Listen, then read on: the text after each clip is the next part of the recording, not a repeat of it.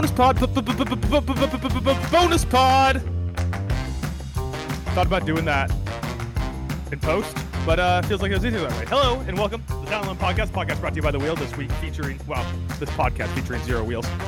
I'm your host Adam, and with me as always my co-host Mike, who was talking about very on brand today, uh, right before we record a basketball podcast. Instead, talking purely about hockey betting. Hello.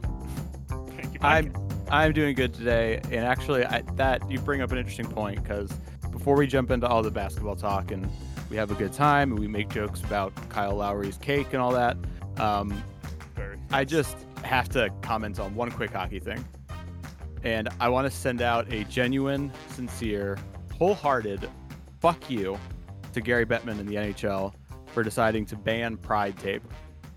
It's just the latest example of them in no way taking their inclusivity and uh, LGBTQ support efforts in any way serious.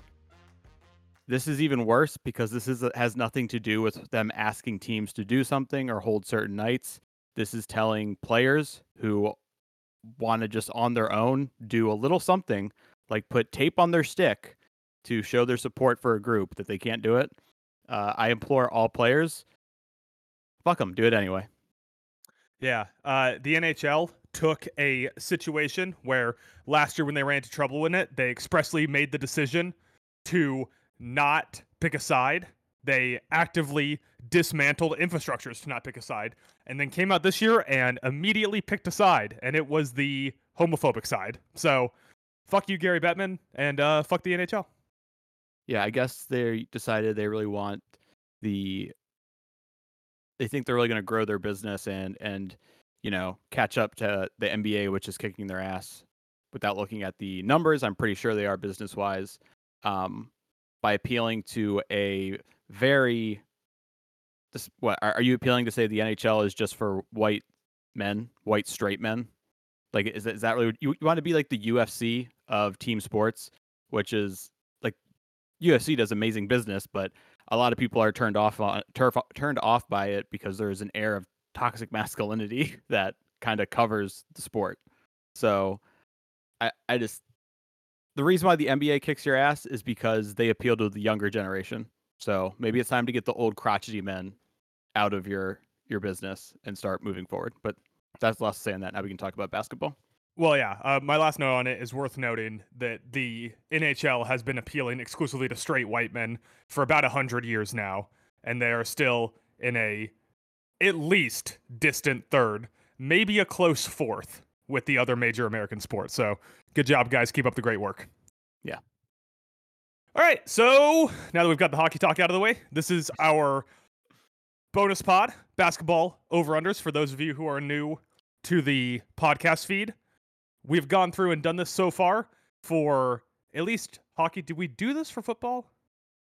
We did. Okay. How's that going? Did we do well? My my uh, Jalin Hyatt rookie rece- leading the rookie class in receiving yards, not looking good. Who did I take on that? I don't know if you uh I don't know if you had a bet on that one. Man, if I did, let's just say it was Zay Flowers. Not Puka. Oh fuck yeah! I, I forget Puka's not a rookie, or I, for, I forget Puka, Puka is a rookie because he's just so poised and adult with his big dick. He looks like a grown man, twenty four seven. All right, so we've talked about hockey and now football. Can we get to basketball? Eventually, you know, that's the time time of the show. So, for those of you who are new to this, what we do is we go through, and each Mike and I have picked four. I my apologies, five over unders and five other future bets that we'll be making for the 2023-2024 NBA season. And we're going to go through them here, and over the course of what I hope will be about an hour and 15 minutes, but more realistically, be about two hours, and uh, talk about these 20 individual bets that we've made. Or I guess I should say somewhere between 1 and 20 bets because I don't know what bets Mike made. Maybe he just copied off my homework. Uh, I, I actually I have a hard out in about twenty minutes, so we really got to get through this. Okay, yeah. Hard out. Got a hard out. That That's fine, I'm busy. I feel like this would be better when I do it alone anyways. Oh fuck you. And you thought you got jokes. All right, Mike, kick or receive? Wait, it's basketball. Wait, uh uh It's a tip ball. there's, yeah, there's nothing here. I guess we both just jump and see who jumps the highest. Uh, you're taller, so I'll say you're. no, you stand up up. high. Stand the fuck up. Oh, he's standing up now. We're both standing up on three, one. All right, this bit's not going to be very good in post. Yeah, I'll go first. Um, all right, Mike. My first over under, in keeping with theme, the theme of today's podcast, of course, being Chicago. My first over under, Chicago Bulls under 37 and a half wins at plus 100. So, 2023 or 2022 2023 record, they were 40 and 42, two games over 500 or one game over 500. In the offseason, they lost Pat Bev and Derrick Jones and added Trey Craig, which I think is supposed to say Torrey Craig, and Jevon Carter. Uh, worth noting, this is Pat Bev doesn't seem like a huge loss, but he did play 27 and a half minutes a night after being traded to the Bulls. So, or I guess he was a um, buyout guy, right? I believe so. Yeah. Yeah. On top of that, this team has zero draft picks in last year's draft. They did not make a first or second round pick in the draft. You fact checking me there, brother? No, no. I was just pulling up. I got a resource here to pull up all their off-season moves, so I can. Is it Keep Spot track. Track? No, it's uh, basketball.realgm.com. I feel like you just registered that domain before we went live here, and you're trying to push it now. yes, I. Everybody should go there and enter their credit card information. Uh, worth noting on this bet also, Lonzo Ball already ruled out for the year. Oof. So you're betting on Zach LaVine's health. You're betting on DeMar DeRozan entering into his mid 30s, continuing to be a high impact player. Not feeling great about it. Not feeling great about this team's chances. Uh, this bet is for them to only lose three more games over last year. And with an aging team and an improving East, I don't necessarily see them winning more than they they, they won last year. So the other note I have here is the way I think I lose this bet is if we see a dramatic improvement from Patrick Williams, or we get a full, healthy 82 game season out of Zach LaVine and DeMar DeRozan. Uh, Am I wrong? Is it my memory fuzzy? Or are we not only like two years removed from the Bulls having like a good record and being at like a top six, like in the top six in the East? I think they had a good run in LaVine's first year, right? Yeah, and they got um like that like um like resurgent DeMar DeRozan year that no one really saw coming. He's kind of he's kind of been low key pretty good on his time on the Bulls. I just realized I forgot to turn off my AC unit. So if you have any Bulls thoughts, feel free to share them. Um, yeah, uh, 21-22, by the way, 46 and 36. DeMar DeRozan's been the best player on the team the last couple of years. Zach LaVine had a few years before that, but overall not an incredibly inspiring roster. If you look at by salary, their top five players are Zach LaVine, DeMar DeRozan, Lonzo Ball, who is out for the season, Vucevic, and Coby White. Coby White, who this year, by the way, I found this interesting. Coby White makes eleven million one hundred and eleven thousand one hundred and eleven dollars. He had to have specifically asked for that. He has to have some kind of OCD. I didn't look into it, but I'm gonna guess it's just like a three year contract for like thirty three million. Yeah. I hope you're right because I still, for some reason, harbor resentment towards uh, Alex Caruso and his his like squishy little like face he makes when he squints and looks all like he looks like Jameis Winston when he plays basketball. Like I don't know if he just like I mean he he wears a sweatband and somehow I've never still- seen Jameis William Jameis Winston play basketball, so No, you know what I meant. uh, but he wears a sweat a headband that somehow always has sweat in his eyes. So I, I don't get it. But no, I I looked at this Bulls team as well as I was kind of going through, and I was not surprised, but I was just kind of like, wow, this isn't a good roster, and made no notable moves whatsoever. So I don't know how much time you spent on Basketball Reference, but they do that thing where they have all of the players' nicknames listed there. Do you know any nicknames for Alex Caruso? No, Here, here are his listed nicknames. Ready? Uh-huh. White Mamba 2.0, oh God, Bald Mamba, Bald Eagle, Caruso, which they have that like on on like bus stop ads all over Chicago. Goat, AC, which is just his initials, and of course the accountant. the accountant. He doesn't look like an accountant. He looks more Yeah. like a goblin. That I feel I- feel targeted as a fellow white man. I don't I don't know. Like is it because he's so nerdy looking? Like, I "Ah, he's an guess so. Like that. That's what I feel like. I, as a bald white man, I don't know how I don't know how to take that. People that have never seen accountants think Alex Caruso looks like an accountant. He kind of does. He kind of does. Look, but I'd be worried if I went into a meeting with my accountant and he was like all squinted and, and confused looking, like he does I- when he, I- he's on the court. I would just be worried if my accountant was wearing a sweatband. Actually, you know what? I'm, I rescind that. I'd I want to find an accountant who wears a sweatband. That guy's got dedication, unlike any other accountant. right. Look at the hustle and the jam on my accountant. Let's go. All right, Mike, you want to give me your first over under Yeah. of the My first podcast? one. My first one, I knew I was probably going to do it before I even looked into it. That's always a good keep- way to bet. Yep. Is yep. to decide your bet before looking at the odds or the research. yeah, I knew it was going to happen though. It's a team that that I fell in love with last year. Really a team that I think America has fallen in love with. The Oklahoma City Thunder. Over 44 and a half wins, minus 114. They got 40 wins last season. They did not have much in the way of notable additions to the team. So you're probably wondering why I'm so confident they can win basically five more games from last season. I'm going to tell you why. I love the starting five. I just love the starting five. All right. You got SGA, who I think after last season has cemented himself as a bona fide stud, one of the top, not like tippy top stars, but he is a star in this league. You got my guy Josh Giddey makes a massive leap from year one to year two. You got Jalen Williams, who looks like Which they hit on. Uh, the one, the one spelled J A L E N, not the one J, A, not J A Y. Uh, but if he starts playing good, they have a great Jalen and Jalen, you know, marketing like ad right there that they can put. It's like when. Josh Allen sacks Josh Allen and play-by-play guys lose their fucking mind. Yeah, but uh, so the, the good, the better Jalen had a great rookie season. Then he got Dort, putting people in the torture chamber, coming off wins in, winning a bronze medal, so you know he's got momentum rolling.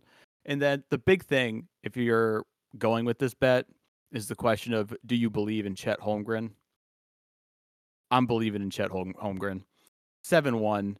The dude did shoot the three very well in college. He shot it well in his first uh, NBA Summer League the previous year before he got shut down because of his Lisfranc, which I think is in the foot, correct? Yeah, left foot. Yeah. No, I mean, you have a Lisfranc in both feet, but Chet Holmgren got shut down because of the Lisfranc. It's Liz Oh. Frank surgery. It's not a Lisfranc. You don't have a Lisfranc in your foot. oh, you don't? Okay. Um, oh, so Dan- uh, Chet Holmgren and Daniel Day Lewis have something in common. Yeah, I, I was trying to figure out how to get there too. They're both. Yeah. In, there will be blood, right? That's where you're going with this. Uh, sure, we'll go with that. See I've always heard Chet Holm- Holmgren say, "This is my son, H.W. Holmgren." But yeah, I am buying into Chet Holmgren. If he gets the three going, it carries over to the NBA. We got a little Kristaps Porzingis, a little unicorn at the five. Uh, I'm all about OKC over 44 and a half. Uh, yeah, I'm completely in on that. I think that the number is probably a little low. Um, I think that there's a lot of there's a lot of over unders in the West you can see that have been artificially deflated because the West is just really good right now. But I think you just can't account for the fact that they're going from playing like Pokusevski. Like I, I I didn't look at the number, but like say 17 to 21 minutes a night to replacing that with the number two overall pick from two seasons ago. Um, worth noting when uh, why don't they have rate statistics on here? Fucking Christ! When Holmgren was at Gonzaga for his only season there, he did attempt 105 threes in 32 games. So I do think that that's something that we can see. Oh, there we go. Uh, 39% from three. Now, typically, you don't want to look at college three point percentage as a, a measure of shooting. Uh, a much more consistent way to look to see if someone's a good shooter or not is free throw percentage, which his was only 71%. But still getting a big who can hit threes at a league average rate really fucks with defenses. So if we do see him come in, start taking threes, any game that he's not playing against uh, Victor Wembanyama, he'll probably be the biggest shooter on the court. So I think that's a, uh, like you said, they didn't add anyone, but in a way they did add a very good player, hopefully. Yeah, their only real additions as far as like outside of draft picks from this season were like Davis Bertans and Victor Oladipo. So guys will be coming off the bench. Yeah, you got to. I mean, you know, it'll help a lot if Bertans can hit shots, and also if they can trade Oladipo again for something. And that's the other piece here. It's a total, you know, what if sliding doors, whatever you want to say. They have so much assets, draft capital. Who knows? Part Partway through the season, someone is angry and wants out, or someone's tanking and decides to get rid of one of their big players. OKC has the uh, the ammunition to go out there and make that move. You think this can be the Brunson team when he inevitably gets upset? I'm mad you would even attempt to put that into the ether. So I'm shutting it down. I'm shutting it down right now. No, this feels like this feels like the Karl-Anthony Towns team. Oh my god. Cat at the four and Chet at the five? Mm-hmm. Monsters. They'd be Yeah. monsters. Yeah, that'd be pretty good, right? Yeah, I wouldn't. I would Yeah. never wish that upon you. I'd never wish for you to lose one of your biggest stars. I'm not spiteful like that. So Maybe Gobert then. you would be. How happy would you be? I'd be ecstatic if they sent us like Lu Dort in a second for Gobert. I'd be like, yeah, Dort feels like a Timberwolf. I don't know why. I could totally see that. yeah, yeah. He kind of does. It feels like someone should like he should be like a a Timberwolf or like maybe like a bench player on the Bucks. Like he should Yeah. be in the the the north. He should be further north. He's not north enough. Tim North. Tim North. Lou North. I was. I was chuckling because Google Docs for Dorcher was like, "Did you mean torture?" no, I meant torture. You got any other uh any other notes? What was that? It was 46 and a half? 44 and a half. 44 and a half. You got any other notes on that? Back to you. All right. This one, don't feel great about. Don't feel great about it at the odds, but it is worth throwing out there. The Detroit Pistons over 27 and a half wins at minus 110. Last year, Mike, their record 17 and 65. So we're looking at 11 more wins this season. They lost Cory Joseph and Rodney McGruder. Big Rodney McGruder guy. Can't say I am. Went to K State. What does that mean for me? It Doesn't mean anything. I don't even know if he went to K State. Okay. Uh, they drafted Ausar Thompson at number five. In the preseason, they've had him playing over Jaden Ivey, so they have Jaden Ivey coming off the bench. They acquired James Winston, or Jesus, why? You got me fucked up with the James Winston talk earlier. James Wiseman, late in the season via trade. And like I said, winning ten more games is a lot, but it's worth noting that Cade Cunningham missed most of la- most of last season. They hired Monty Williams. They're adding Ausar Thompson. Now, I do want to disclaimers, right? I don't know if Cade's ever going to be like a top 15 guy. Like, I think he's going to be like pretty good, but I don't know if he's going to be one of the whoa, we have the guy guys. So it does worry me a little bit that even if he takes like a leap this year, I don't know if he's even going to be in the say what we expect to have like Paolo Banchero range. So having him as your number one guy might not be great. And they have a lot of fucking guards on this team. But my concerns with this bet are that it's 11 more wins. What happens if Cade doesn't improve? What happens if Ausar Thompson doesn't play well? And we don't really know if Monty Williams is a good coach. We just know that he had Chris Paul and Devin Booker, which is like two of the best at, at the time when uh, Chris Paul first came over, two of the best, what, 11, 12 players in the league that year? Maybe that's a little high for Chris Paul, but I mean, I definitely like if you break it down to just guards, probably. Yeah. But it's kind of a lot, you know? We don't know if if Monty Williams is going to be a good coach yet or not. And you got to worry about Cade, and you put a lot of faith in a very young team. Although, tell you what, Killian Hayes getting some playing time.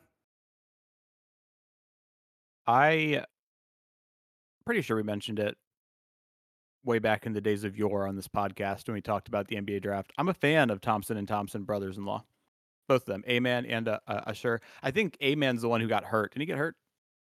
Mm, Maybe. I, I haven't Maybe. seen news on that, but that doesn't mean that he didn't.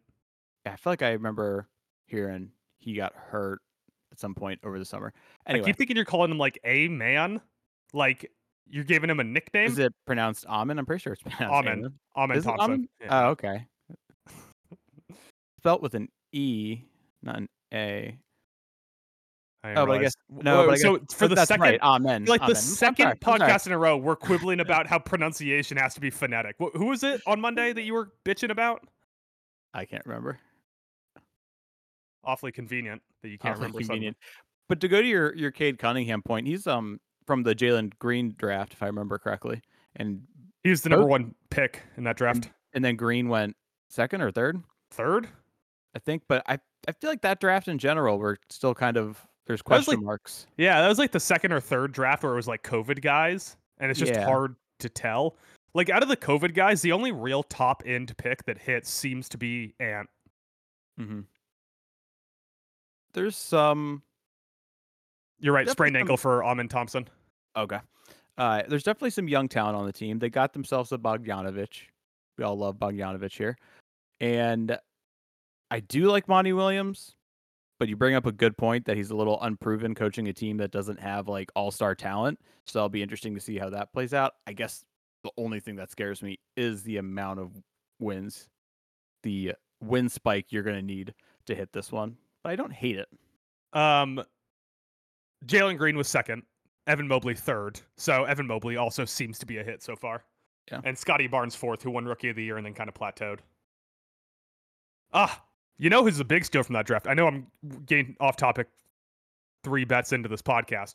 Josh Giddey at six. How about that? Woo. Franz Wagner at eight.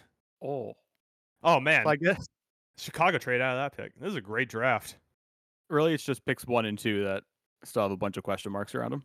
Yeah. Everybody else, they fucking nailed it. Alperen Sengun. Nothing for Sengun. Nothing for Sengun. Not big Sengun. Trey Man. I peeped know what? Giddey, Ki- so Can we uh can we start a new podcast where I just read off drafts? with no like analysis, nothing else. You just Yeah, just- read them. Just this. You like scroll down to you know, like the second round, and you go ah Luka Garza, And you do that. Yeah, you have to do a different read on each one, kind of like that, like Jericho Sims. that acting class uh, exercise where they just go do the alphabet, but do like a different read on each letter. You just do that. All right, come into Talent Alone Podcast Network this spring.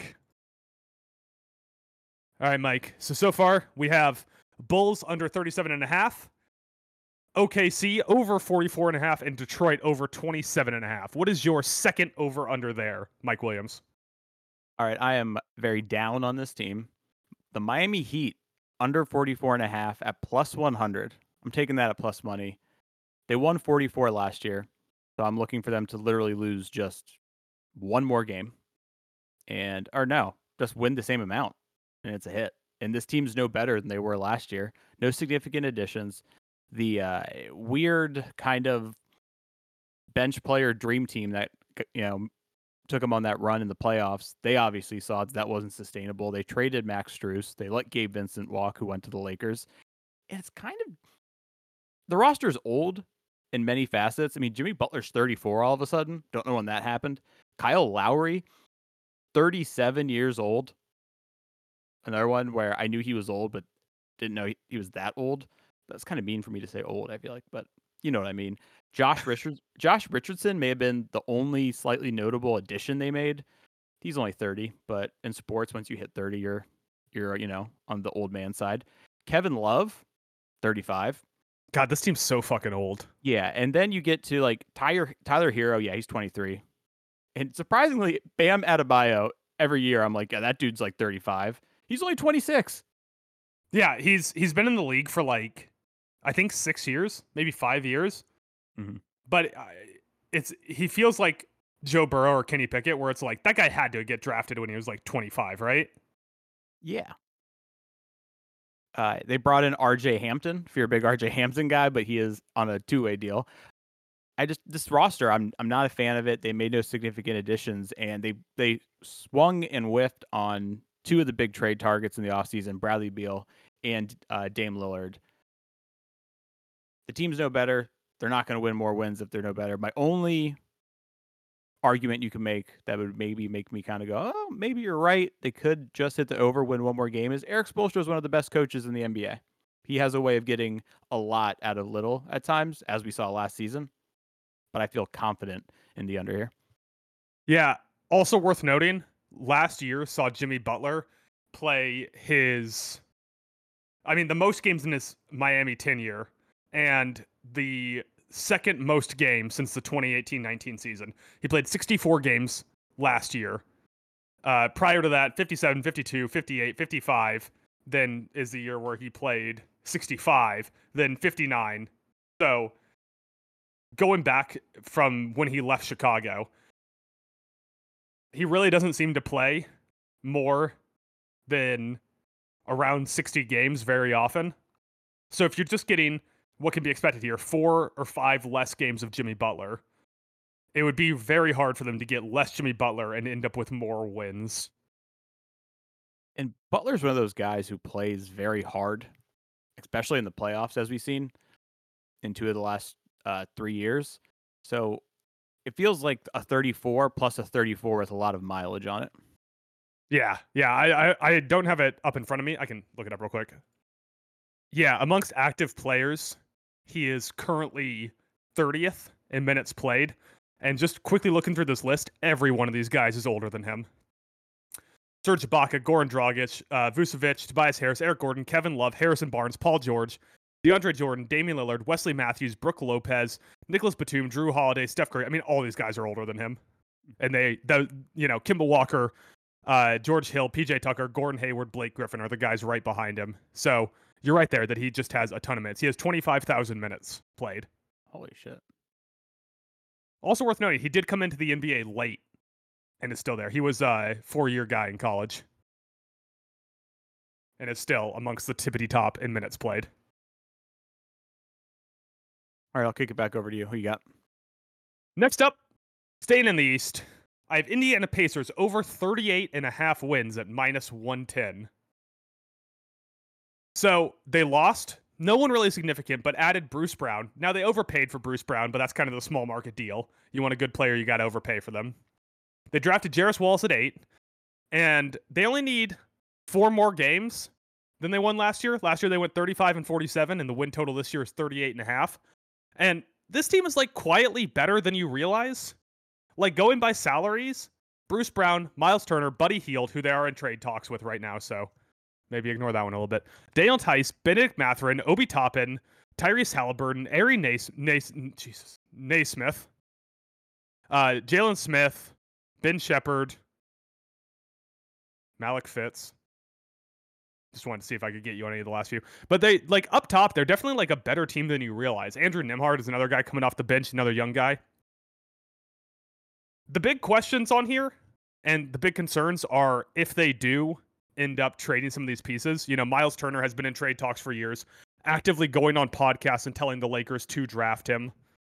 And they, since the end of September, have apparently been in active trade talks about moving Buddy Hield. And that'll definitely hurt them. But if they don't move these, then you're getting that at a really good value right now. I mean, this team, the East is getting weaker, the West is getting stronger, and you're talking about a team who went 35 and 47 last year with another year, another offseason of Ty- Tyrese Halliburton improvement, and they added Bruce Brown, who's just one of those like do everything small ball five glue guys. I mean, he's he's that guy who every time he's on a team, you're like, why isn't Bruce Brown making more money? Like when he was on when he was on uh, uh, Brooklyn, you like watch the Nets and you're like, this Bruce Brown guy's pretty fucking good. And last year in the playoffs, you watch him and you're like, this Bruce Brown guy's pretty fucking good. I love the Bruce Brown edition, and I, I agree they did have to pay a little more than you might like, but they had to pay the I just want a ring tax, which Yeah. happens a lot with depth guys on on championship teams. Yeah, the I just want a ring tax on top of the this is a small market tax. Exactly. Plus, a good thing to note with Tyrese Halliburton, as far as if you are betting the over on this one, only played 56 games. The season ended in early March after he got hurt. You're going to get more games, hopefully, out of Tyrese Halliburton. He is a phenomenal point guard. I don't think, I still don't think he gets enough respect. I don't think enough people talk about him, in my opinion. It's a solid team. What was the the over under again? 38 and a half. Oh, they can hit that Yeah, I mean this feels Oh, like a yeah. 500 team. for sure. My my biggest concerns are that they flip Hield and Turner and they don't get players back; they get picks back. Mhm. Now, if they turn Hield and Turner into one better player than those two, not to keep going back to the well, but if they turn Hield and Turner into Karl-Anthony Towns, this team improves its win total. But if they turn Hield and Turner into like three firsts and some pick swaps, this team is not improving its win total. Also, you really need to hope for the Andrew Nembhard and Bennedict Mathurin improvements. Mathurin had like a really good start last season and looked like the runaway favorite for rookie of the year, and then kind of started to, or maybe two seasons ago, and kind of started to to fall apart, and you know got exposed as what he was. He's a really good six man scorer, kind of in like the Jamal Crawford mold of uh of career type, or or Lou Williams mold of career type. And if he can improve and become a more efficient scorer, I think that helps a lot. But if they if both those guys stay stagnant in their growth, then that's really to hurt. I actually looked at this one and considered taking the over as well. I mean, Obi Toppin, I mean, that adds wins right there, you know? I mean, it's just going to be constant Halliburton to Toppin lobs. I mean, it's, it's going to be like the final game in semi pro where he gets the vision from his dead mother and she tells him about the alley oop. That's what we're looking at here with Halliburton and Toppin. Highlight plays all day. I also have later on in the podcast, I'll say a little more about the Pacers as I have a Pacers related bet in our other futures. I think you might remember more about Semi Pro than either Will Ferrell or Adam McKay. It is impressive how well you remember that movie. Someone at my day job the other day wa- walked down the hall. He was rocking a Flint Tropic, uh, Flint Tropics jersey. I was like, I- "Oh, my dude!" If that was a hoodie, that'd be sick. I don't know why you're rocking a Flint Tropics jersey. It must have been like 90 bucks to buy. Yeah. All right, Mike. Let's get your second over under, third over under, third over under. Third over under. We're heading out west to the Southwest Division to be exact. The Dallas Mavericks over 44 and a half points or over 44 and a half wins. How many loser 110. points does that take? I don't know. Minus 110. They won 38 wins in uh, last season. This is not a 38, a sub 500 team. Luka Doncic, Kyrie Irving coming into year two, having a full off season together. I think they'll have a great season. They added Grant Williams, 39.5% from three. I think that's a good piece. I like this kind of Dwight Powell, Dereck Lively, the second combo they're going to have at the five, splitting time there. Uh, Tim Hardaway Jr. coming off the bench is where he should be, in my opinion. Their biggest loss was Christian Wood. I really like Christian Wood. They brought in Seth Curry on a very cheap deal, which I know me and you both liked at the time. He's above average with his in his defensive rating, 40% from three. That's a great depth piece to have as well. I think Curry and Grant give Kyrie and Luka some help. It is going to force defenses to have to keep an eye on them and as a eye on them as catch and shoot options, which can help when Kyrie and Doncic are going to drive in. They actually have someone they can kick the ball out to to knock down a shot. Okay, I'm actually on the opposite side from you. So let's let's have it out here, all right? Right, let's duke it out, bud. All right, all right. My my bet's a little different here. I'm not on the under, so I'll, I'll get into that when I get into that. Um, first off, I do want to note Kyrie Irving hasn't played above 60 games in five seasons. COVID's over though, and hopefully he makes no more off-colored comments. Okay, but he, here I I, I want to play play a little name game here with you. Uh-huh. You tell me who you think is going to end up with more wins at the end of the season. Okay, Denver mm-hmm. or Dallas, Denver, Memphis or Dallas, Dallas, Sacramento or Dallas, even. Can I say that? No, you got to pick one or the other. Slight, slight Sacramento, Phoenix or Dallas, Phoenix, the Clippers or Dallas, Dallas, Golden State or Dallas, Golden State, Los Angeles Lakers or Dallas, Los Angeles Lakers, Timberwolves or Dallas, Dallas. I'm sorry, Pelicans or Dallas, Dallas. and the Thunder or Dallas. Well, I can't, I can't go against my Thunder. I love them, so I'll say OKC. So you have Dallas. You have Dallas not like making it out of the play-in. Like you have them in the playoffs without having to play in the play-in. Basically, That's wild. Wildly high. you don't like this bet, you're really not going to like one of my other futures. But we will get to that when we get to that. Yeah, I mean, uh, so they lost. They lost Christian Wood. They lost Justin Holiday. They lost Frankie Smokes. Mm-hmm. They brought in Grant Williams, but their like whole team is backups. It's yeah, Kyrie and Luka who are like top tier, right? But then Tim Hardaway, Grant Williams, Richaun Holmes, Maxi Kleber, Seth Curry, Dwight Powell, Dereck Lively, Olivier-Maxence Prosper. Who's their third guy? I watched Kyrie and LeBron drag a bag of bench players to an NBA title. All right, first off, Kevin Love. Uh, that, that that was their third guy. He was he was alright. He's kind of nice. I don't know. he started his hair started graying when he was 29. So I, I don't know. Yeah, and LeBron started regenerating when he was 33. I don't know why we're talking about hair all of a sudden. That's true. I was gonna buy it. I'm big on I'm just big on Irving and Doncic here too. I think they're gonna be a menace to the rest of the league. I think Dallas should feel lucky if they make the play in. Wow. That Irving Kyrie thing never made sense to me. Irving Kyrie. That that uh, Irving Luka thing never made sense to me. It's two guys who don't do shit when they don't have the ball. You're out here doubting Dante Exum coming off the bench. How old do you think Dante Exum is? Oh man, he was drafted a hot minute ago. I'm gonna guess he's like 30. First off, he doesn't appear to be on any team. Oh, did he? They not hang on to him? Maybe not. Uh, he might have just been out of the NBA for a couple years. Maybe Ah, he's okay. back now. Um, what what what did you say his age was? he's 28. Did you look that up or are you guessing? No, he's 28. I looked it up. Okay. How is that physically possible that he's 28? That's how time works, brother. I was tell you. Not in the real world. I will definitely be keeping keeping tabs on this one since you are so against me. You dare Yeah. doubt me. Dallas is like a slightly under 500 team. Like they're 40 and 42, maybe the eighth seed. Let me ask you this: You think the Clippers are going to be an above 500 team? Yes, You're out of pocket. you're out of pocket. You're out of pocket to put to say the Clippers are above 500 and not the Mavs. The out Clippers over under is currently set at 45 and a half. And it, uh, I'm gonna get to that. All right, hit me with your number four, brother. All right. Uh, speaking of the West, Los Angeles Lakers over 47 and a half wins at minus, or I'm sorry, not minus 118, um, at minus 106. Minus Today was- 114. Jesus, I, I had all my numbers fucked up. At minus 114. Real quick, today it was minus 104. Moved a little, and brother, that was my next one. I'm so in on this one. I'm in on this Lakers team. It, it, I think it's down to 46 and a half, isn't it? I have, I have it at 47 and a half, but I have FanDuel up and it's at 46 and a half now.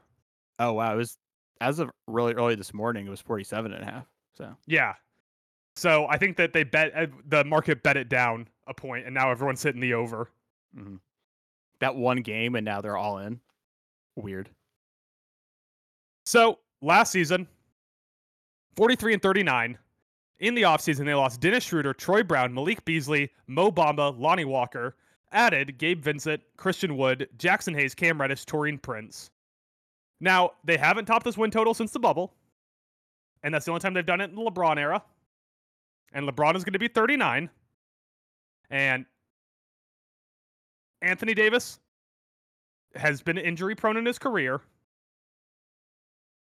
But that is such a good supporting cast for this team. That might be the best supporting cast since LeBron's days in Miami. I mean, Yeah, it's I love- legit, man. I love that the Christian Wood eh, and Jaxson Hayes signings. I really like. I feel like it gives them some AD insurance if he gets has some if some of his usual injuries during the regular season. You got capable guys to step in and handle the lo- handle the load at center. Like you said, the depth they added: Wood, Gabe Vincent, Taurean Prince. I love the little combo there of Rui Hachimura and Vanderbilt playing at the four. No major losses the NBA was dumb and no one tried to offer sheet Austin Reaves, so he's coming back. 39 or not, I think we're getting a, getting a healthy and motivated LeBron in his final year with the Lakers. Yeah, and it's it's one of those seasons where LeBron can take so many possessions off and this team can still score. Mhm. Like if you have a starting lineup of like LeBron, AD, Austin Reaves, Jared Vanderbilt, and we'll just say D'Lo for argument's sake, there's three guys on the floor that aren't LeBron that can score. And then on the other end, having AD, Vanderbilt, and Rui's reach, there's three guys who can defend multiple positions. You can, I mean, you can load manage Le- LeBron during games. He can be on the court load managing. They still, I think, have the bullets in the gun to make a move or two also. I mean, that D'Lo contract at 17.307, uh, like, is perfect for like a mid level exception team. And you could package that with like some of these other guys, like Jaxson Hayes or Cam Reddish, who are a little lower if you want to get up into like the twenty million dollar player range. They still have some picks they can move around, so they have the ability to add more if they need it. But honestly, I mean, this team is probably his best supporting cast since Miami. Are you high on Jalen Hood Schifino? Uh, no real thoughts real thoughts. He's, on he's the a- uh, Indiana, right? yeah, he did play at Indiana. Very nice, very nice. Mid first round pick. So those ones are always are in, they're a little tougher to think what their role is going to be in their first year. But who knows? D'Lo struggles. Maybe we get a little. Maybe we get a little JLS or JHS. My bad. Whatever happened to THT? Where did Taylor Horton Tucker go? Portland. Portland? Is that little THT in Portland? Oh, okay, interesting. They're over under. I don't have them on here because I couldn't make a, a convincing argument. Very low, obviously. Utah. Ah, He was part of the Vanderbilt trade. yeah. Utah is a island of misfit toys. If I've ever seen one. But no, I totally agree. I love this Lakers team. I think a lot of people started to jump on them last year down the stretch and in the playoffs because a lot of their moves at the deadline worked out so well. It's going to carry over over into this year. Don't sleep on these Lakers, people. All right, Mike. Did we just combine for one? Did you have Lakers over also? I did, so I can give my number five if you like. Yeah, give you number five. We'll we'll switch around the order. We'll make it snake suddenly for the last two. Yeah. So the uh, the aforementioned Los Angeles Clippers, the the redheaded stepchild of LA basketball teams, not a fan. And I took the under 44 under 45 and a half at plus 104. They won 44 last year. So if they just come back and do the same thing, I got cash money coming into my pocket. Money. Cash money. This is another old man team. Kind of. Russ is 34, and he's not good anymore. Sorry. I finally, after years of defending Russ and saying he should have won that MVP, I have fallen off the bandwagon. Leonard is Kawhi Leonard is a old 32 in that he seems to always get hurt. Paul George, 33. Also some injury concerns there. Oh, don't worry, they got Nicolas Batum. Ooh, that's real nice at 30 at 34. The only young guy is uh, Zubac at 26. Their depth, some of their depth pieces are like kind of meh for me. Mason Plumlee, I am not one of the most traded men in the league because he's constantly considered like that depth piece you need to win a title. Is Robert Covington, and it's never worked out. Has Covington ever won a title on any of the teams he was traded to? No, I don't think so. Yeah, and a couple of their young guys, like Kavion Martin, I don't know if they're going to give him enough time to have an impact. And also, what they need to do is feed Bones. Bones Hyland needs to be all over this court. It could happen with injuries, but have, they have all these old men in front of them that I think they're going to stick with getting most of the playing time. I just don't like it. I don't like it. And they could just be I don't they didn't really have any sizable additions. So let's say they're the exact same team as last year, then they are going to win the same amount of games and the under will hit. Uh, worth noting, I believe this is a list from entering last year. The Clippers' average age was 27.98 years, which made them the fourth oldest team in the NBA. But they got rid of that old bag of bones, Eric Gordon, in the offseason. So, Right? That's true. They did get rid of Eric, Gordon. How old is he? Like 45? yeah, I, I, believe he's pushing 50 at this point. Yeah. So I'm gonna staunchly disagree with you on this because I still think Kawhi Leonard and Paul George are top tier players. Uh, and they, you know, they outlawed load management, so they have to play all 82 games. If he, either one of them misses the game, they're canceled. that increases the injury risk with Kawhi That dude stubs his toe and he's down for 20 games. He really is. He really is. right? I don't know. He's- I've dug in my heels that the Clippers are a good team, but this over under number is actually kind of high. right? Like the board man has become the glass man. And I'm just saying, if if you're gonna hitch your wagon to Paul George and Kawhi can take this team to 45 wins, then I don't see why Doncic and Irving can't take the Mavericks to 45 wins. Better supporting cast. Come on. Russ Is is, a better bench player, better supporting player than anyone. But he's not gonna On come off the bench. He's gonna start. I said supporting. I corrected. Okay. But then you also have to worry about the games where Russ goes just like tries to take over a game, you know, where he's going to have Paul George open for a game-winning shot and instead he's going to drive into three defenders and miss a layup. No, Mike. I think you have to worry about the games when Russ does take over the game. Are you the Russ guy now? Have we totally Yeah, flipped We switched. We swapped in the middle. It's like that episode of It's Always Sunny where they flop on guns. this? Uh, all right, these. I almost feel like we, we need to make a bet who will finish the season with more wins, Clippers or Mavericks. Oh man. You know what? Call your guys a FanDuel. See if they can make that an official bet. I meant me and you. Case of beer. Yeah. I take Mavs, you take Clippers. But you already owe me a case of beer. No, I don't. Yeah, from when they wore a Kevin Durant jersey at Wrestle They did not wear a Kevin Durant jersey. Pretty sure they You- did. You liar. Pretty sure. Pretty sure they did. They did not. All right, case of beer. Yeah. Case of beer. Case of beer and a new Bentley. Uh, to whoever is correct about the win total. A tiny miniature Bentley. Nope, regular sized one. You shouldn't Regular- worry, right? You're confident in your pick. I'll take a Bentley. It's a big upgrade over my Nissan Sentra. I just can't believe how much you're doubting Terrence Mann. You mean Tre Mann? No, Tre Mann's on the uh, Thunder. Oh, that's right. Terrence Mann is a problem. Terrence Mann was a problem in one playoff game when he went ballistic. Since then, he's been a pretty solvable problem. Also, you talk about how old this team is. Terrence Mann, 26.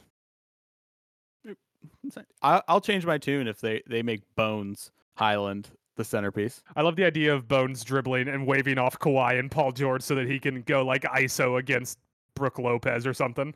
Who's the big? That happened with the team last year. Who was yeah, it? Bones Hyland waved off Jokic. Oh, that's wild. but that takes balls. That's moxie. You gotta love it. Now you're arguing for the Clippers. What is happening? Pick a side. I'm not flip flopping. Me. Maybe- I've always been a big Russ guy. Maybe Norman Powell will save the team, but I'm not buying into it. Clippers under. Mavericks are a better team. All right, Mike, my final over under of the day. Toronto Raptors under 36 and a half wins at minus 115. Mike, let me ask you this. What do you think the Raptors record was last year? Doing math. Hold on. I'm gonna say 38 and 44. 41 and 41. Oh, okay. They were exactly 500.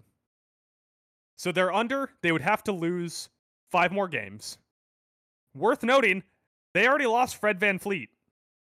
He went to the Rockets. He's now the star in the South, you know, the new James Harden, Mm-hmm. White Mamba 2.1. They added Dennis Schroeder and Jalen McDaniels, who are pieces I like, but not guys who can replace Freddie Van Smokes. New rookie head coach in Darko. I'm not even gonna try to say his last name. Rajakovic, Ray Rajakovic, Mhm. Rajakovic. So that's a Just gonna- question mark. I'm just gonna say nailed it. We have no idea how good he's going to be. They drafted Grady Dick at 13, which is not really relevant to their win total, but it's fun to say his name. Grady Dick. Toronto has refused to pick a direction. So here's what I, I I propose to you in reality. If you are a gambling man out there, I do think Toronto comes in under this number, but take whichever number has the longer odds. Because Toronto has to pick a direction this year. So they either have to trade their assets for a third person to put next to OG and Pascal Siakam, or they have to trade those guys. And I don't know which way they're going to go. Masai Ujiri has played a wild card in both directions by not matching FVV, but also he was the guy that traded for Kawhi Leonard and brought a title to Toronto. So it really could go either way. It's nearly impossible to predict. I think they can get more if they trade away OG and if they trade away Pascal Siakam and even if they trade away Jakob Poeltl. But there's still the possibility out there that they leverage their future and bring in a uh, Karl-Anthony Towns style person for maybe six or seven first round picks. What is there some scuttlebutt out in the Timberwolves ether that he's he's getting traded this year? It's And been if- scuttlebutt for a minute now. It- it- And if so, would you take Mitchell Robinson and some first? a lot of firsts, yeah. A lot of first? Would you want the, you Why want would the, I want uh, a big back? The problem with having Towns and Gobert on the team is too many bigs. That's true, and even worse, Mitch can't play the four, so you now just have two centers. Yeah, two centers that can't shoot. yeah, never mind. Oh, I'll give you Randle. Stop it. Stop it. Stop it. Stop it. Stop it. Someone take him. Stop it. So, like, yeah, it, at some point this season, they have to make a choice. They're so wishy washy. I mean, it makes sense that they were exactly 500 last season. Because, like I said, they refused to trade away OG or Pascal last year. They they signed, they traded for, and then signed Jakob Poeltl to a $78 million contract, and then still let Fred VanVleet walk. The way I see that myself losing this bet is if Darko is like a really good head coach, like really good first year. I mean, but he'd have to be like Nick Nurse good, and I don't know how many coaches in the NBA are going to be Nick Nurse good. Or if Toronto decides to buy and picks up like an all-star level player at the trade deadline or earlier, because trade deadline might be too late for them to hit this over. Uh, my only other concern is the Scottie Barnes ascension. If Scottie Barnes turns into like a top 15 forward in the league, that can be a little scary for betting the under. But they got to pick a side. There's money to be made here. As soon as Toronto picks a side. Going from Fred VanVleet to Dennis Schroeder, not exactly equal value, to say the least. Your big worries are the threesome of OG, Pascal, and Scottie Barnes. For a long time, I called Anthony Simons the babyface killer. He lost the mantle. It's now Scottie Barnes. All right, he's got the baby face, and he he's he's a problem out there. Scottie Barnes is a problem. He's a problem. All right. They have some surprising pieces on their bench that I did not realize were there. Not to sound ignorant ignorant as a basketball fan, but they have like one of the elite, like, is he really good guys? And Otto Porter Jr. Um, is anyone think asking if Otto Porter Jr. is really good?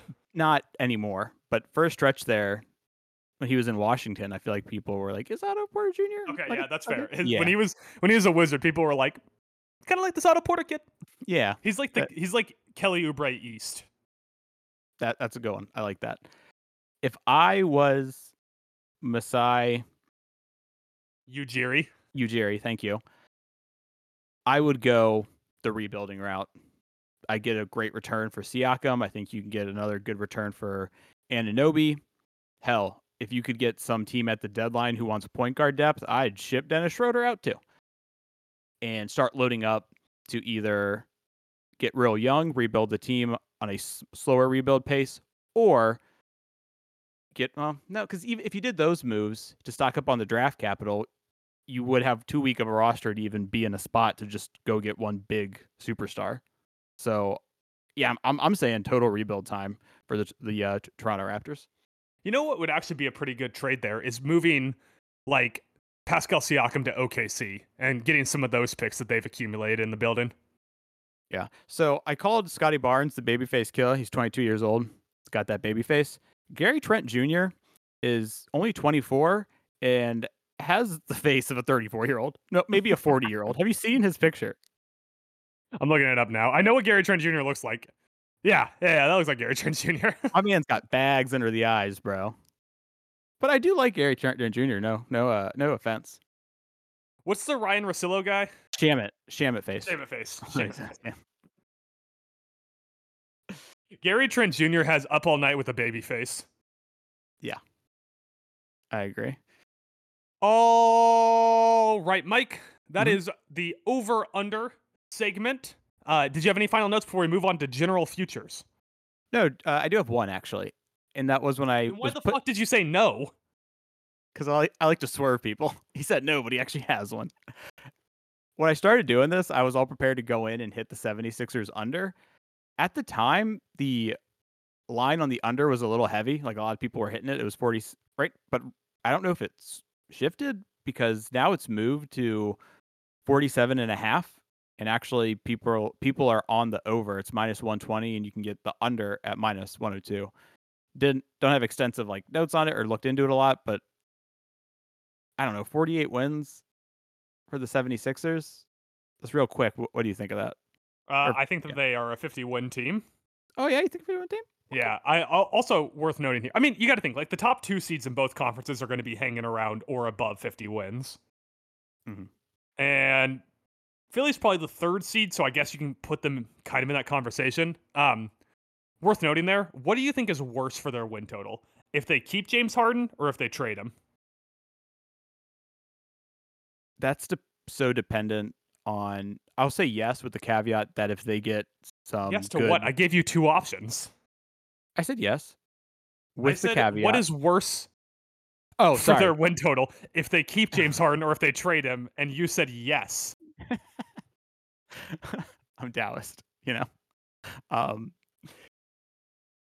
if they keep him, that's worse.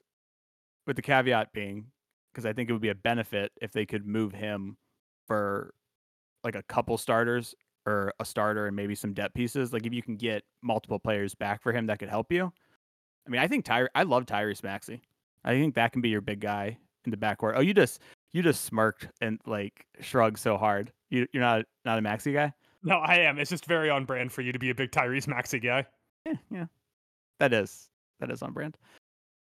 PJ Tucker starting I at the four. uh, I I think that the what what'll be really detrimental when I when I say what's worse for their win total. Obviously, James Harden is still a quality player. We saw that last year, Absolutely. but we also saw how he got his way of getting out of Houston when he wanted to go. And Mhm. if he does that again in Fe- Philly, in Philly, I don't know why I said. I almost said Phoenix. If he does that again in Philly, then that's really going to hurt them to start the season with a big old tarbo, tub of lard running around in the backcourt. Yeah, I, I mean, you're absolutely right that Harden still has a lot left to tank. This dude led the NBA in assists per game last year at 10.7. The guy's wild. He's definitely transitioned his game, and I mean, he's always racked up the assists, but I feel like recently he's really transitioned it into, eh, maybe my offensive output isn't what it once was, but goddamn, I'm gonna dish it out. Yeah, it helps when you have Joel Embiid on the low block making everything you toss to him. I feel bad for for Joel. It's like this never-ending drama that he has to watch go on around him. Yeah, it's like when you have a buddy who's always in bad relationships but is kind of a good dude, just picks poorly. Yeah, exactly. He just he just picks poorly, or the Sixers pick poorly for him. That's true. And it's really, it, once again, back to your buddy who always picks poorly. It's then like one of his exes really got their shit together and like found a couple that worked well for him with Markelle Fultz in uh, Orlando Oh, yeah. now. I I really tried to talk myself into the. I like that Orlando Magic. Ma- blah blah blah. There's so many fun pieces on that Orlando Magic team. I really tried to talk myself into their over. It's 37 and a half. Couldn't get there. Could not get there. Plus 100 though, if you feel confident enough to scoop in on it. But sorry, I'm dragging on the over under talk. We can get to our other futures. All right, Mike, I'll go ahead and take the first one here just Mm-hmm. to get the order set straight again. Not a lot extra to talk about. We basically already went through this, but I have Oklahoma City to make the playoffs at minus 128. So we already went through record last year 40 and 42. They lost in the play into the T Wolves. In the offseason, they lost Dario Saric. They effectively added Chet Holmgren. Uh, once again, want to play a quick name game here, Mike? Mhm. Let's just talk about who you think finishes higher in the standings. All right? OKC or New Orleans? OKC. OKC or Dallas? OKC. That's what you said last time. I was seeing if you're going to be consistent. OKC or Minnesota? Sorry, OKC. OKC or Utah? OKC. Guess what? That puts them out of the play in if we look Yeah. at last year's standings. I really think the only way that you lose this is if because the competition is really stout in the West. And one of those teams at the bottom there, well, two of those teams in the bottom there are going to miss the playoffs because they're not they're going to be the teams that lose in the play in. And so you're kind of throwing darts and you just want to get you want to be able to aim at the biggest slice of dart, and I think that OKC has that biggest slice. So, if you have different opinions, there's money to be made by betting either like the Pelicans, Mavs, T Wolves, or Oklahoma City to make the playoffs. Like those are the four teams that are probably going to be in play in contention come the end of the season. And I'm just taking the one that I think has the best chance in OKC. Mm-hmm. Now, a good bet if you're on the other side of this fence, where you think they're a play-in team, would be you can bet them to make the play-in specifically at plus one thirty-five. No shit. don't- Yeah, I don't think that's going to happen. I think they can get to the sixth seed and not be a, a playing team. Dude, the West is just so good. I don't know if I agree with you on that. The West is so fucking good. The West are so good. Like, just looking at the playoffs from last year, Mhm. here are the teams that finished right behind them, right? I, so I just named those. Utah finished three wins behind them. Dallas finished two wins, but once again, they did pull Luka out for the last few games because they didn't want to lose their pick. Then OKC was 10. New Orleans, Minnesota, LA, Golden State were the teams right above them.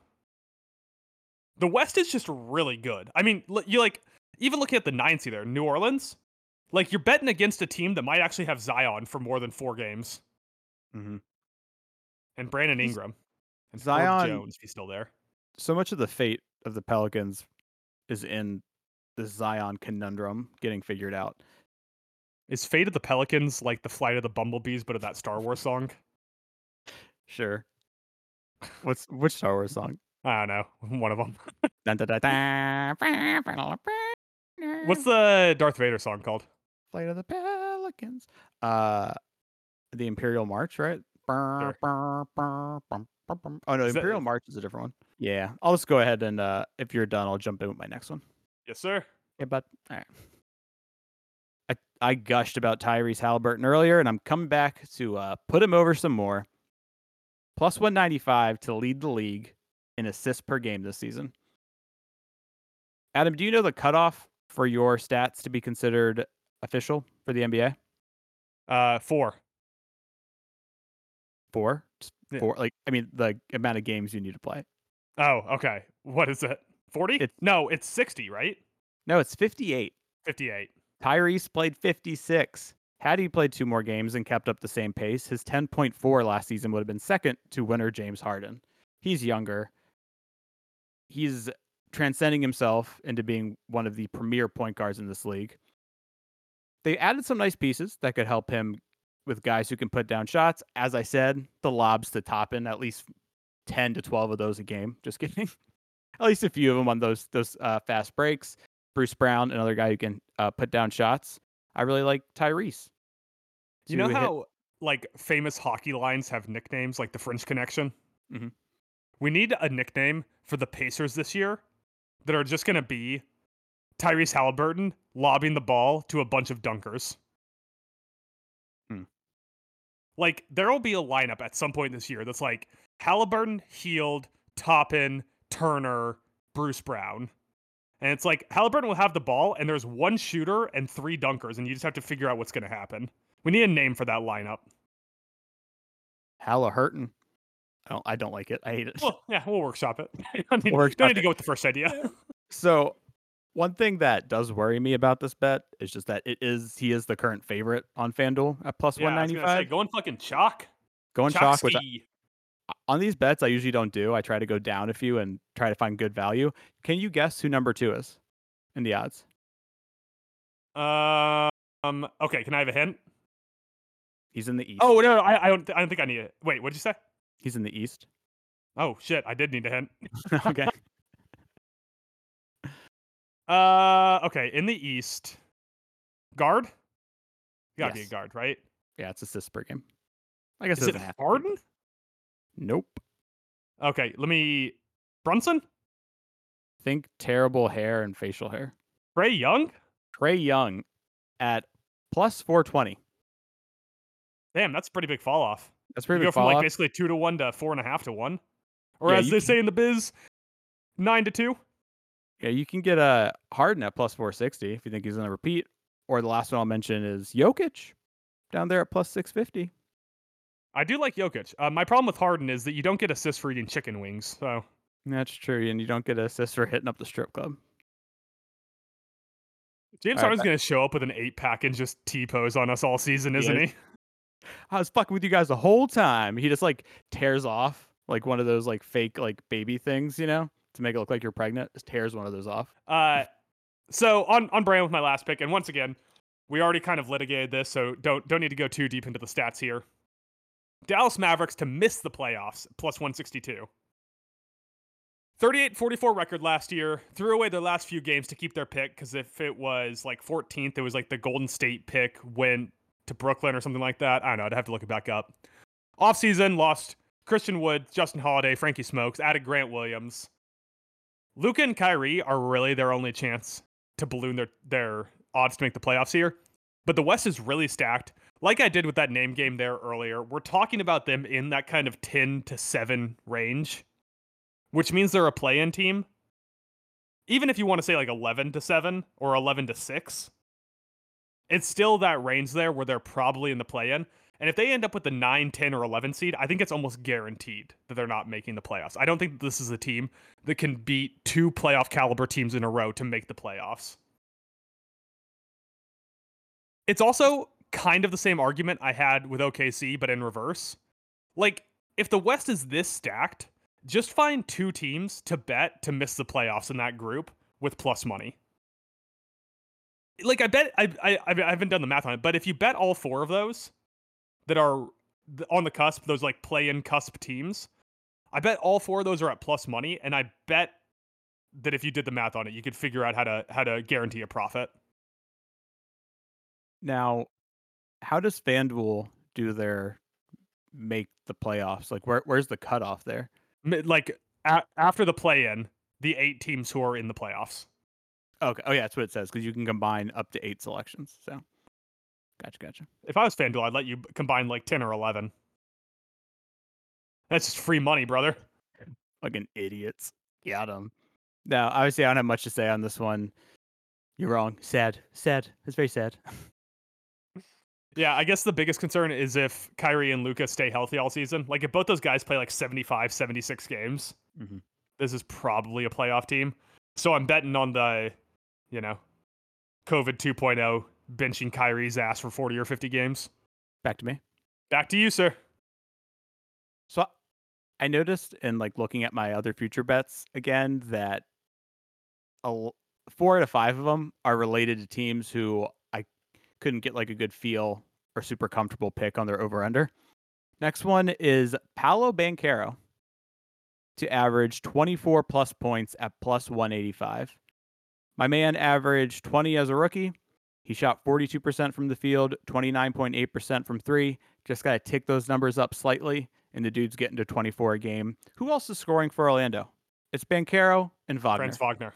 Yeah. Yeah. Banchero and Wagner both averaging 30 a night. the most lethal duo in the league. The be- the most viewed or watch team on League Pass. I'm gonna watch a lot of Magic. I'm gonna be asking to log into your League Pass, or it's actually not that expensive. I sign up for myself, but Oh, don't worry, brother. On our first Basky episode, we're doing a league pass draft. oh, I love it. I love it. Yeah, I'm all in on Paolo Banchero. Yeah. So my next future is actually the Magic to win the Southeast at plus 900. So let's just do a, a big Magic talk here, real quick, eh? Yeah. So 34 and 48 record last year. Finished fourth in their division. In the offseason, they added Joe Ingles. There's your scorer, uh, 47 year old Oh, Joe yeah. Ingles. I do like Joe Ingles. Ahead of them in the odds for the Southeast are the Heat and the Hawks, who both did finish higher than them in the standings. The Magic finished fourth in the division last year. And I, like you said, I think that we see an improvement out of all of their young pieces going into the season. And you want to talk about a guy that can take some of the defensive load off of Banchero? Maybe this is the year Jonathan Isaac actually plays 60 games. Jonathan Isaac, who famously missed two years with an ACL injury, came back for a limited amount of time last season. Just a defensive superpower. And also, like that guy would fit in great on the Righteous Gemstones. You've never even watched The Righteous Gemstones. Yeah, I have. I watched a ton of it. I just didn't like it. Oh, that's probably why we never talked about it. He didn't like it. I, I watched big- like I watched like 12 episodes and was like, I don't think I've liked any of this. I feel like you either enjoy Danny McBride projects or you're totally out on them. There's no in between. Yeah, that's uh the other segment we're actually doing on Basket is the Danny McBride draft. So Yeah. I It- it- really eh, What were you saying? I was gonna say I I like this bet. What were the odds one more time? Sorry. Plus 900. Oh, I, that's value, brother. I mean, their biggest threat will be the Hawks, based on how much I dislike the Heat this year. Yeah, I was going to say the Heat. I dislike the Heat big time. So for me, I'm fading the Heat. Their toughest competition will be the Hawks. So Hornets and Wizards, I think they're better than both those teams. I, maybe Lamelo could cause an issue. What? Oh, Lonzo's the one out all year. That's right. so this is at plus 900. You got. I'm all about taking a swing on that one. Yeah, and I think taking a swing is the right way to frame this. Plus 900 means this is not likely. You're not going to hit many plus 900 bets in your life unless you're my dad betting Saturday parlays on college football. Yeah. Or me. Yeah, sure, bud. Uh, parlays. hitting overs. uh, But the path, there's the path is here, right? Like, if if you were to combine our two bets and get probably insanely long odds on Banchero to average 24 points and the Magic to win the Southeast, you can talk yourself into that, right? Mhm. It's Banchero improves dramatically. He takes like a year two jump. Franz Wagner takes a year two jump. The supporting pieces start to click even more than they did last season. And we see Joe Ingles coming off the bench, scorching for six man of the year, making 75% of his threes. I don't think I don't really think Joe Ingles is going to play very much. But Jonathan Isaac plays 60 games. Mo Wagner off the bench plays pretty well. I mean, you know, Suggs, Fultz, Wendell Carter Jr. steps up. I mean, they still have Gary Harris making 13 million a year there. They have a lot of other teams' first round picks that they like kind of gave up on. Yeah, it's the like you called Utah the island of misfit toys. With Wendell Carter, Gary Harris, Mo Wagner. I think they drafted Cole Anthony. They did. Um, Markelle Fultz, like that. It's where all of the the guys who didn't fit in in their first team went. And you actually reminded me of my last point I I did want to make here.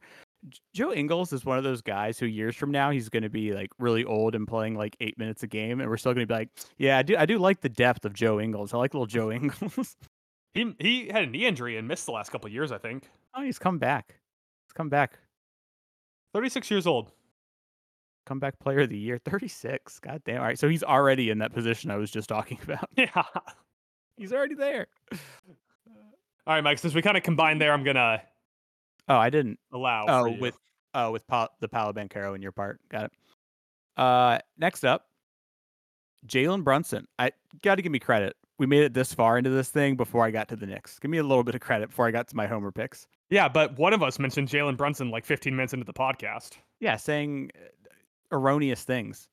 The new face of New York Knicks basketball, trying to think he's ever going to leave this city. I him to average seven or more assists at plus 230. I like the value. He averaged 6.2 last year, so we're looking for a 0.8 increase. Fun thing about him, check the numbers.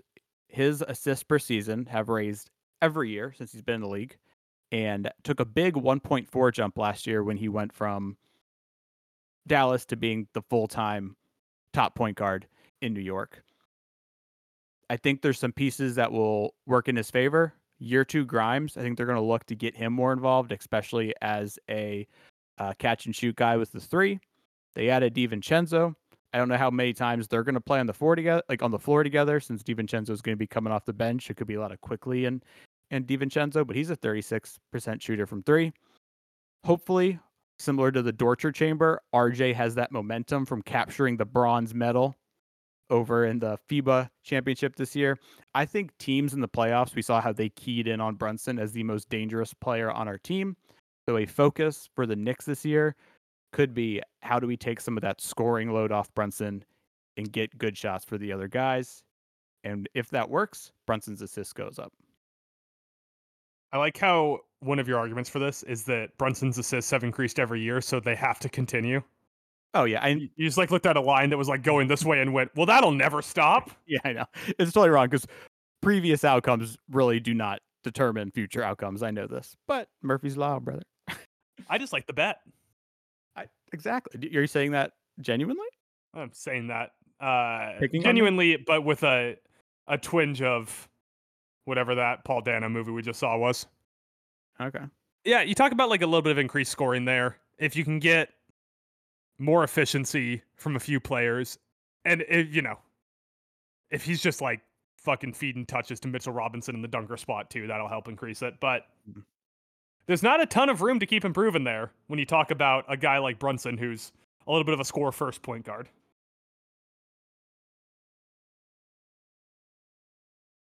You know, facial gestures don't really translate very well to an audio podcast. Yeah, that facial expression said you're wrong. You're wrong. All right, can I uh can I give you my next bet, or did you have more notes on the Knicks that you wanted to bring up? Yes, sir. It's back to you, brother, brother. All right, so I have a bet here, and I'm a coward for this one. I have Okay. Anthony Simons to win Most Improved Player at plus sixteen hundred. So in the past, I've done a lot of research on the Most Improved Player, and what you kind of want to look for is big situation changes, because the hmm. award doesn't go to the player who became a better player; it goes to the player whose situation improved the most. Typically, so you're talking about a guy who goes from a bench player to a starter, or a guy who goes from the second player on a team to the first player on a team after a trade. So in 22 23, Anthony Simons was playing 35 minutes a game, 21.1 points per game, 2.6 rebounds, 4.1 assists on 44 37 89 shooting splits.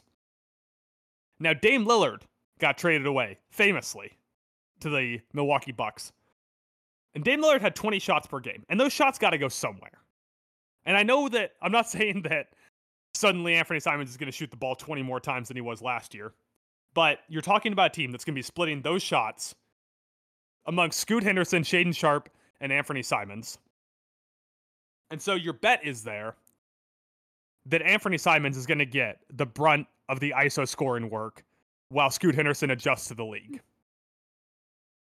I think that that opportunity increases even more if they start moving some of their assets out. If they trade guys like Jerami Grant and DeAndre Ayton to other teams, you could see his workload go up even more than it currently is. You're right. With with workload, I could definitely see that. Kind of like how, like I think Kuzma is going to have a massive year because of his workload. Twenty-one point one points is that the ceiling for Simons? Yeah, so that's part of my concern is that just because of where his counting stats were last year, he might not take that leap that's requisite of winning most improved player. I mean, you, you know, if he goes from 21.1 to 25, 25 is a really good point total for a player in the NBA, but is four more points a game really the most improved? Yeah, and I also wonder, you know, he, he could pull this off if he does this. He's got to go back. He's got to pull up the Westbrook tape from his first year after Durant and see how Westbrook was snagging all those boards. He only averaged 2.6 last year. Pump that up to like, you know, eight. Get the assists up. He's at 4.1 last year. Get that up some. If he can increase steadily across all three, then you wouldn't have to worry so much about him having a massive leap in points. If he can just Yeah. become that triple threat. He'll probably win it if he averages a triple double. if if you think uh 6'3", 181 pound Anthony Simons is snagging ten boards a game, I think we gotta have to go ahead and give him MVP. no, most improved. So, like I said, I'm a coward on this. Why? This was nearly the chalk pick. It's up there high on the the boards. Uh my actual pick for this Desmond Bane plus 3500 most improved player. Ja Morant is out 25 games. Mhm. There is no one else on that team who's shooting the ball. But I I went with the coward pick, the one that's a little more chalky, the one that FanDuel told me was more likely. So you went with Desmond Bane. No, I went with Anthony Simons. the- All the you stats I just read off. Yeah, Oh, okay, Des- gotcha. Desmond Bane's plus 3,500. It's way longer. I guess that wouldn't be a That's like actually the pick, like for real. Like if anyone asks, right? I picked Anthony Simons plus 1,600. But if anyone really asks, Desmond Bane plus 3,500. yeah. I mean, 3,500. from a value standpoint, I would agree that that's a good place to go. I am interested to see how Desmond Bane does in those 25 games with basically all the scoring load being on him. But then again, he played a good chunk without Ja last year, didn't he? Yeah, and even when Ja's on the team, Desmond Bane's still the best player. Yeah, but He's the best player. I can see that that, second that hadn't loaded that. into your head. Yeah, that, that didn't process there for a second. Might be the best scorer. Might be the best. He's the better shooter. He's the best player, best two way player, better shooter. Isn't flashing his gun like he's Cash Wheeler. That forty point eight percent from three last year. That's pretty Scorching. lethal. Scorching, if you will. Scorching. That is scorching. I think he was a 50 40 90 guy, wasn't he? Just about. He was forty seven point nine overall field goal percentage. So just about there. So, yep, Yeah. that's Anthony Simons to win most improved at plus 1600. But for those of you who are actually listening, it's Desmond Bane to win most improved at plus 3500. Yeah. All right, ready for my next one? Yeah. I think you're gonna. I think you're gonna like this one, then. Or you're gonna be a pessimistic fan and tell me it's not happening. I got Cat, Karl-Anthony Towns, to average ten or more boards this season, plus two forty. I'm liking those odds. I'm liking the value there. Keep in mind, this man averaged 10 or more throughout his first five years. Last year, he didn't play a lot of games, or he missed a lot of games, I should say, because of his ham or his calf. He had the Joe Burrow injury, which cost him a lot of time, but he still averaged 9.8. He was barely off his 10. Oh, no, I'm sorry. I got my numbers mixed up. The 9.8 was the previous year in 21 22. But the point being, he was barely off the 10 last year, and that, or that year. And then last year, missing the time, dealing with a, a crucial calf uh, strain or whatever you want to call it, he averaged 8.2. I think we're in store for a big bounce back cat year because he has been called soft. He has been called a nerd. I think that was by both of us on this podcast. Yeah, he's But- definitely a nerd. yeah, but I think we're primed for a big bag, big big bounce back cat year. He has to have a, a bounce back year. It can't all be Anthony Edwards. He's got to help him out, especially on the boards. If they can figure out this weird issue of when him and Gobert are there, I think that is a problem because Bear oh, Gobert is going to be there cleaning up a lot. But I don't know. Toughen up, Cat. Get in there, box out, get those boards from the old Frenchman. Get back to ten plus two forty. Solid value. What you say? I think if they actually decide to stagger those two guys this year instead of figuring out how to play them together, that that's really good value. Like if you see like Cat dip down to like 29 minutes a game and Gobert play like 26 minutes, but they only overlap for like 11 of those, Mhm. I think you could see, yeah, Cat average a double double again. But There you go. I mean, I was gonna say, but there's also not a non-zero chance they trade him, but maybe that would even improve his chances. I mean, if he goes to, you know, OKC, Portland, New York, I was gonna say Miami, but Jimmy Butler might actually shoot the plane down before it can land. Yeah. But if he goes, if he goes to one of those teams that doesn't have like an entrenched starting five, and he's the guy, you could see him average ten. What are you chuckling about over there? I just love the idea of him to the Heat now. I want it to happen. No, Ah, I want fine, him whatever. to walk into the locker room and be like, Butler, we got you another superstar. Got you another great player. Karl-Anthony Towns. And Butler just starts throwing shit and screaming, he doesn't he doesn't get heat culture. he doesn't practice hard. What was what were the odds on uh on Towns going on another podcast to claim the NBA champs aren't as impressive as the team that got eliminated in the first round? Minus seven hundred. I was gonna say like Miles Turner's plus eight hundred. He has like the longest odds of who's on the board for FanDuel, but then he he's last season was his highest average rebound total and it was seven point five. So never mind. Not worth mentioning. All right, Adam. I'm glad you agreed for the most part with my with a pick that is a homer pick would be a homer pick for you. What's your your last one? What's your number five? So once again, went kind of chalky on some awards here, but Victor Wembanyama to win Rookie of the Year is sitting at plus one thirty, and my argument here is get in on this number before it drops into uh, giving money, Mhm. because th- we're talking about a guy who is like supposed to be so far and away the best draft prospect here that he should be blowing the other competition out of the water. Second place currently in the odds is Chet Holmgren. Third is um, Scoot Henderson. That's really where you you should just draw a hard line in the sand. The top picks in the NBA draft are the guys who win Rookie of the Year. So here's the spot that a player was drafted they won Rookie of the Year for a lot of the last few years. First, fourth, third, which was bullshit because that's year LaMelo won. Second, third, first, 36th, Malcolm Brogdon. First and first. So the top three players are overwhelmingly winning this. So if you just go the top three players on this draft, and even the top two, it's Wembanyama or Scoot Henderson's to lose. And Wemby is supposed to be like a LeBron, Connor Bedard. I was going to say Andrew Luck, but I didn't really want to make that comparison. Level prospect coming into this league. Yeah, because if he was Luck, his team would let him get the shit kicked out of him for what seven years, and then he would have to retire early because the love of the game got beaten out of him. But sorry, I can't help but go on a rant about what the Colts did to him. Yeah, be sure to read the uh, Tankology on Andrew Luck. Yeah. Here's his competition for minutes playing as a big man on the Spurs. Khem Birch, Zach Collins. It ends there. Yep, that's it. That's who he's going up against for minutes. It is not a good team. They are probably not going to be fun to watch for any of the minutes that Victor Wembanyama is not on the floor. He is going to get every fucking touch for this team. And beyond that, beyond that, Mike, his offense is still developing. His defense is stellar.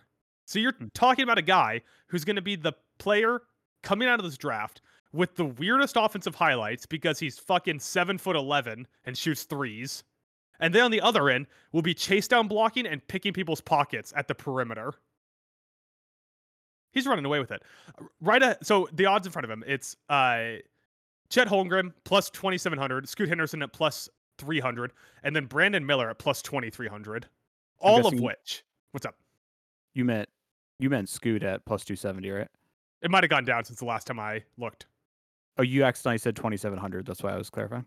Oh, yeah, yeah. yeah. Uh, Chet, Chet Holmgren plus 270, Scoot Henderson plus 300. Okay, got it. all of those guys have more competition for touches than Mhm. Wembanyama, and none of them have the hype that Wemby does. Yeah, yeah. Barring injury or him really struggling, he I think he'll dominate the minutes at the five position, no doubt. Gwen Stefani. You sure? Yeah, you sure you don't? uh eh, Scoot, Scoot would probably be the next best pick I'd like. Just be same thing because of his playing time. I think he's going to get a lot in Portland. You're not not thinking at all about maybe taking a little uh a little Cam Whitmore at plus two thousand. No. Uh, just hypothetically, let's say that Dillon Brooks keeps nut tapping people, gets suspended.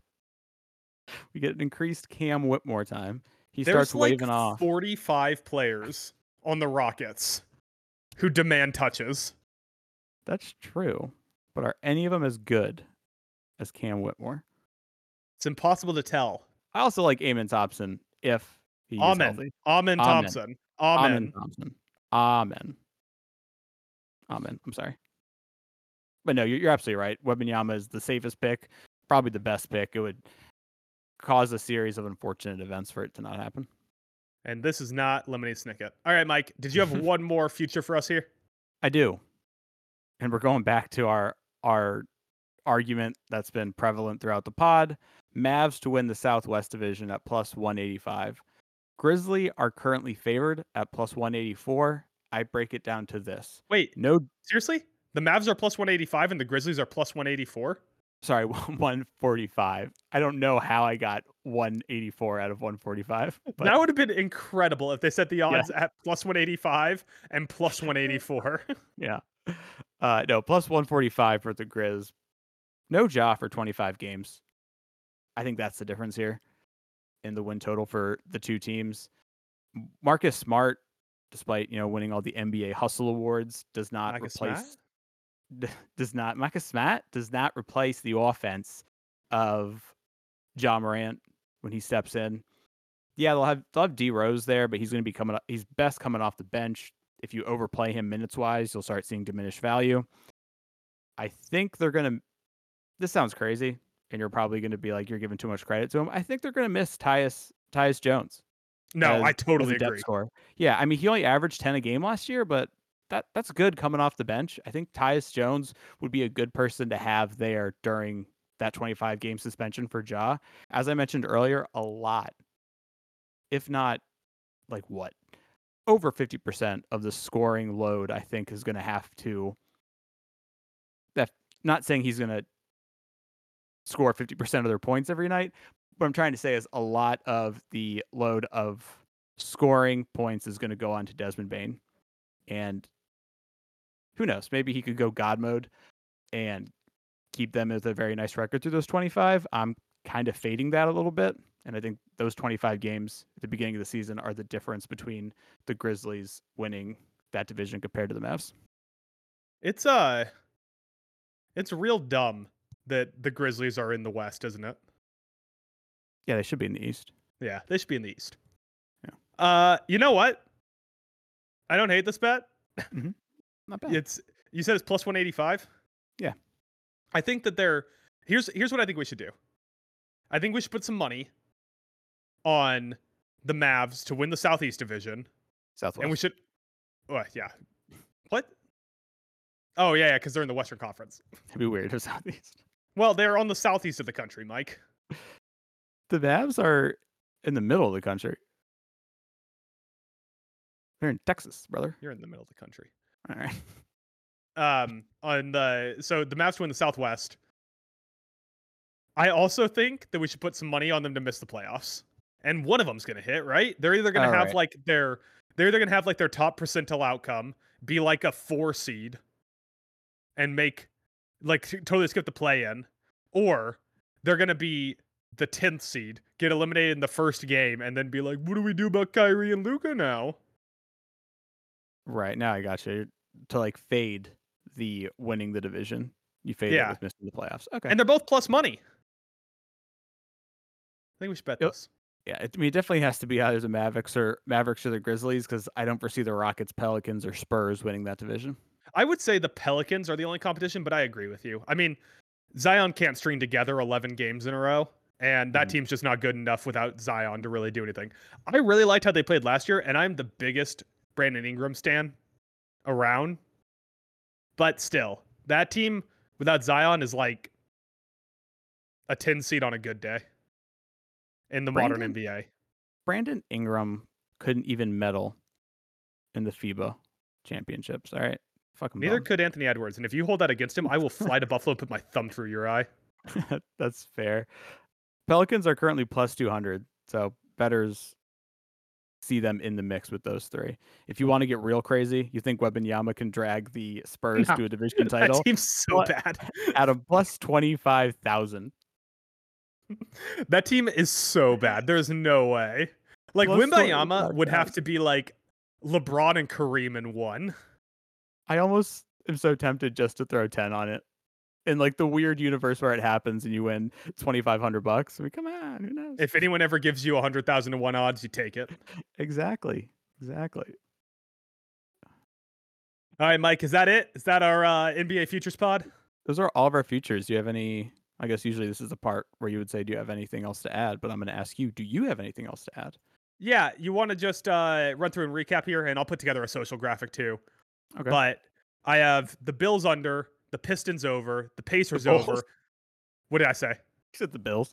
I also have the Bills over. Fuck. You have the, The- Bills over. Okay. he almost yelled "fuck you" at me.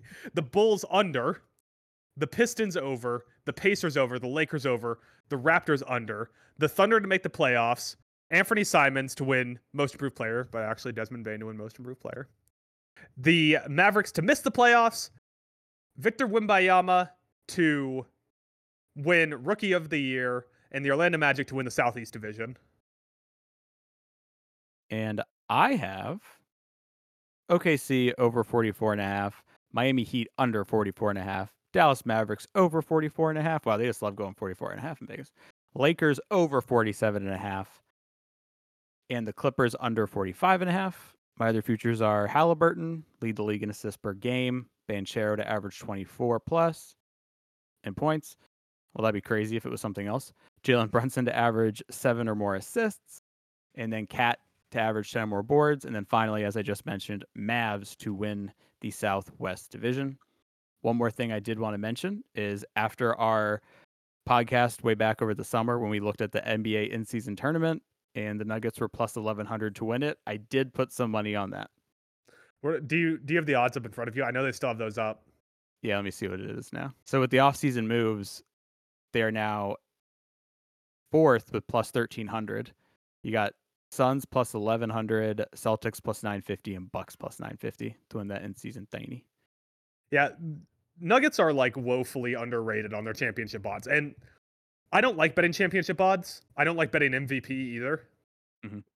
But the Nuggets are so undervalued for their for their championship odds. Um, I do want to mention one more thing. yeah, let me just my quick thought. Uh, Yeah. uh, we'll we'll go over this a little bit more in our our Basky Mhm. uh, League Pass draft that we have coming up on October twenty second. But that in-season tournament is going to be so fascinating because I don't know how teams are going to respond to this. Are they going to play their starters? Are they going to play their bench players, especially when you get to the games that don't matter? Very curious. The last point I did want to mention is so just a quick check in on the NBA championship odds. You got Celtics and Bucks at plus 380, Nuggets and Suns at plus 550. And then I, I think I might throw a little bit of money on this just because I love this Lakers team so much. Plus 1300. That's some good value. I might have to do it. Yeah, I, I, I really like this Lakers team too. All right, Mike, you got any uh, plugs on the way out the door here? Yeah, getting the uh, first edition of On Saturday finished up. It's the premiere edition, so I apologize. It took me a little longer because, you know, figuring out the best way to format it and everything to give you a little peek behind the curtain. But that should hopefully be up either late tonight or for sure tomorrow. Yeah, definitely not tonight. Got got a little bit too much on my plate tonight. So Okay. Definitely tomorrow. if you need artwork for it, it'll be tomorrow. I thought you already made the artwork. Oh fuck, I did. Never mind. Yeah. Seen my previous statement. Hmm All right, be sure to fucking shut up. Be I sure to s- tune. all right. I said shut up. Be sure to tune in to our Friday podcast. We're previewing Week Six of the NFL action. Uh, Mike, Thursday night, Kansas City Broncos. Who you picking? Mhm. Jeez. It's such a tough one, Adam, but I think I'm going to take Kansas City to edge this one out. Beyond that, we have weekly content covering football currently popping up on the site. Our Basket podcast, as I previously mentioned, starting the 22nd. Looking to get some social content going out there pretty soon. Trying to trying to get us in the game on a few different fronts. Mike's going to be dancing on TikTok, all that kind of stuff. Big Cock Fox.